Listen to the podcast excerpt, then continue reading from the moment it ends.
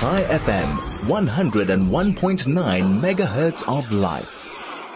Welcome back to the DL Link Show on 101.9 High FM. Um, I have uh, Nicky Rowbotham on the line. She is a founder, a business leader, and author of the book Seven Steps to Finding Flow. And she's built and supported many successful leaders, global teams, and businesses in the corporate space over the last 16 years. And through her personal experience with stress and high performance and delivery, um, she launched a journal business, Inspired Change, in 20, uh, 2018, and her personal personal brand in 2020 and all as a platform to share her learnings around stress and the pursuit of a more easeful life. And we're, we're just talking to Professor Rappaport about the numbers, the cancer numbers, and so many people talk, point to stress. Um, and so that's why this is a very important conversation that we're having. So I'd like to welcome Nikki onto the show. Nikki, welcome, welcome. Thanks for joining us. Thanks, Nikki. It's good to be here. Listen, I, I hope um, I hope I pronounced your surname correctly. Robotham, Rowbotham. Robotham, Rowbotham, either of those are correct. You don't mind? I love you because it could change throughout the show. You know that. Nikki, I must say I was very excited when I came across your book, um, Finding Flow, um, because everyone talks about flow, talks about getting into the zone, um, and I'm not going to explain it because you've written a book on it. But for our audience listening, what do you mean by flow?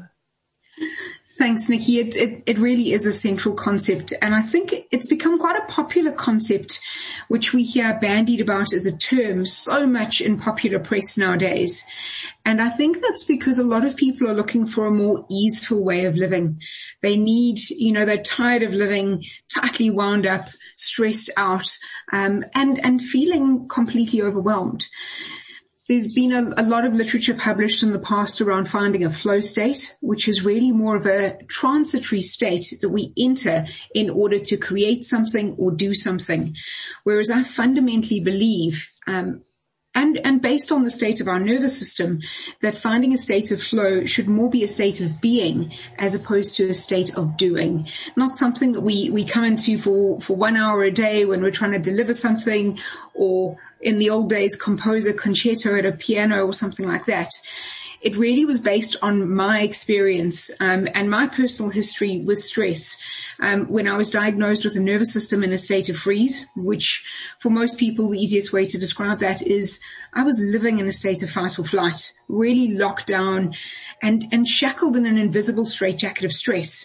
And the whole concept of finding flow is really around first of all, releasing our nervous system back into that state where it can transition um, back into rest and digest, um, which is really, you know, this is working with your um, uh, your sort of nervous system around the unconscious section, um, and really making sure that you can flow back into those states of stress when you need it, but really be able to rest, recover and regenerate when you need it as well.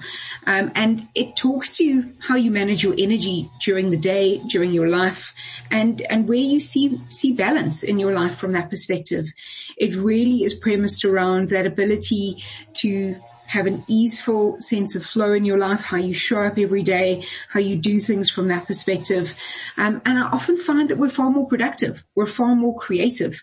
I know I'm able to deliver more, um, when when I'm when I'm really managing my energy, my resilience, um, and the state of my nervous system from that perspective. Life does happen, and and things.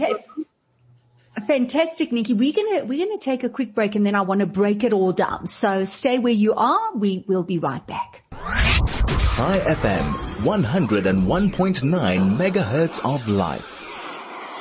Welcome back to the DL Link show. We're talking about stress. We're talking about finding flow. We're talking about flipping the script on stress. Um, I have Nicky Rowbotham on the line. She's just written a book called The Seven Steps to Finding Flow. Um, Nikki, so you personally went through an incredibly stressful time. You came to all of these insights. You did a whole lot of research and for you, it's all about finding flow, having resilience, managing your energy levels. There was something quite interesting that you said as well. You said um, being able to access stress when you need it. So let's pause there for a moment and let's unpack that. So are you saying that stress can be a good thing?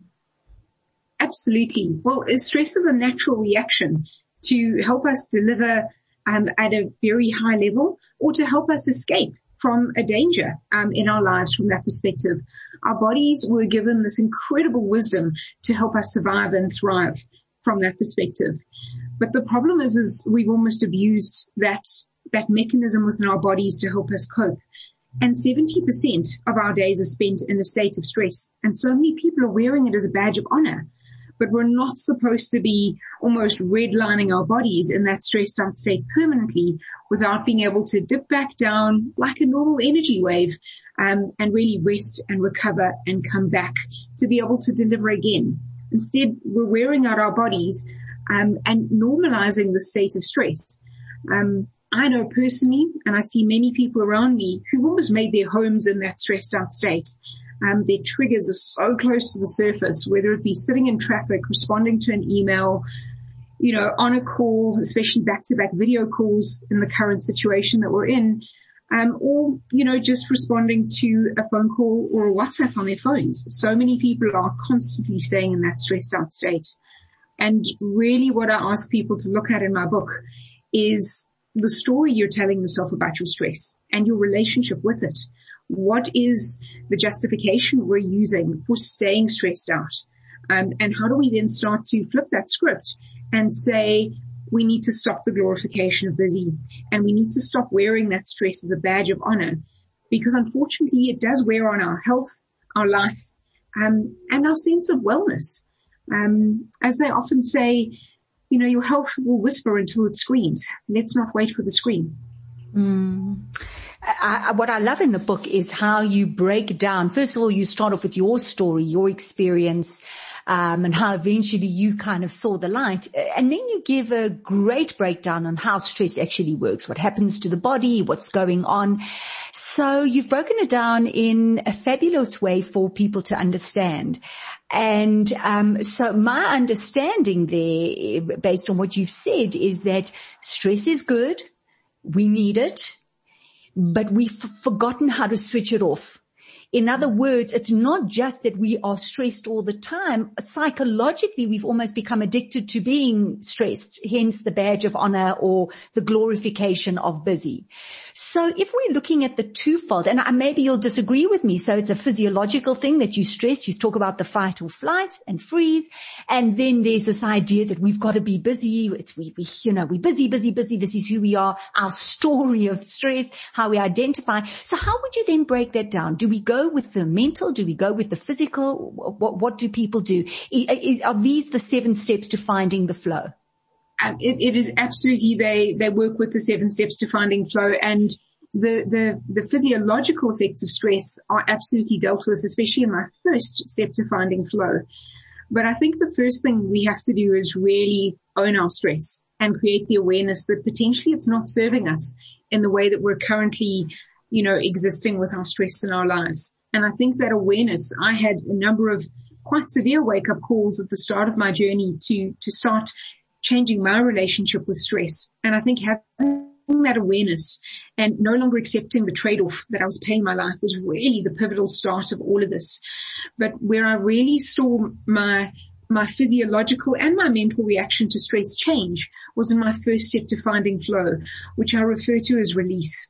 And this really works with your, your vagus nerve um, in your autonomic nervous system, the unconscious part of our nervous system.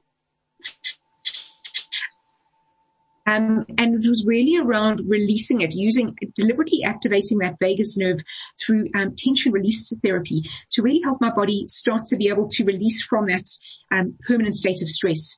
I'd normalized stress so, to so such an extent that I really wasn't able to step out of that state from that perspective. My body was so locked down um, in that fear-based state uh, from from that perspective.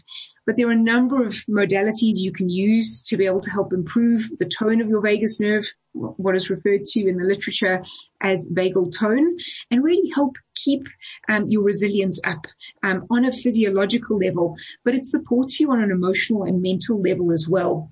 one of the biggest changes I felt after a couple, couple of those sessions um, with a facilitated professional was that I could almost see stress coming. I often jokes that I felt like Neo out of the Matrix, um, and a lot of people hear it strangely when I say that, but it was re- previously I was so um, sort of triggered and strung out that stress was happening up close and personal to me, and I was mm. very reactionary. Um, whereas after a few of these sessions where you you deliberately activate your your vagus nerve to be able to release your body back into its natural nervous system state, it basically it's it's the fail-safe switch in our bodies. I could all of a sudden, it's almost like I had the space bubble that moved out and I could almost see the stress coming. I could see how people were going to react to things. Um, and I could choose how I was going to respond. And I started to realize that this was actually normal. Um, but I'd been, I'd normalized my old state, my stressed out, triggered reactionary state to such an extent that I'd forgotten what this felt like, which is why I think it felt quite surreal to me initially. Um, but it's been the most incredible support for my health and my resilience now, especially um, under COVID and under the pandemic to be able to really have that awareness of the state of my nervous system, my emotions and where I'm sitting and how people are reacting and to be able to choose differently um, in terms of how I'm going to respond and what I'm going to do next.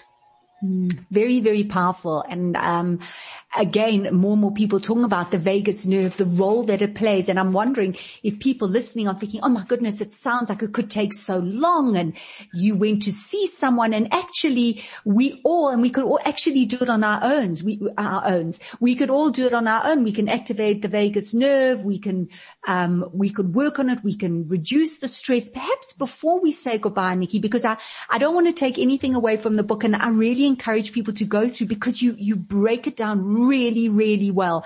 But before I say goodbye to you, can you leave our listeners with one thing? Cause I want them to get an idea of how simple it can be. It's not a huge thing that's going to take place in the, in the distant future. It's, they can start to really reap the rewards within a short space of time.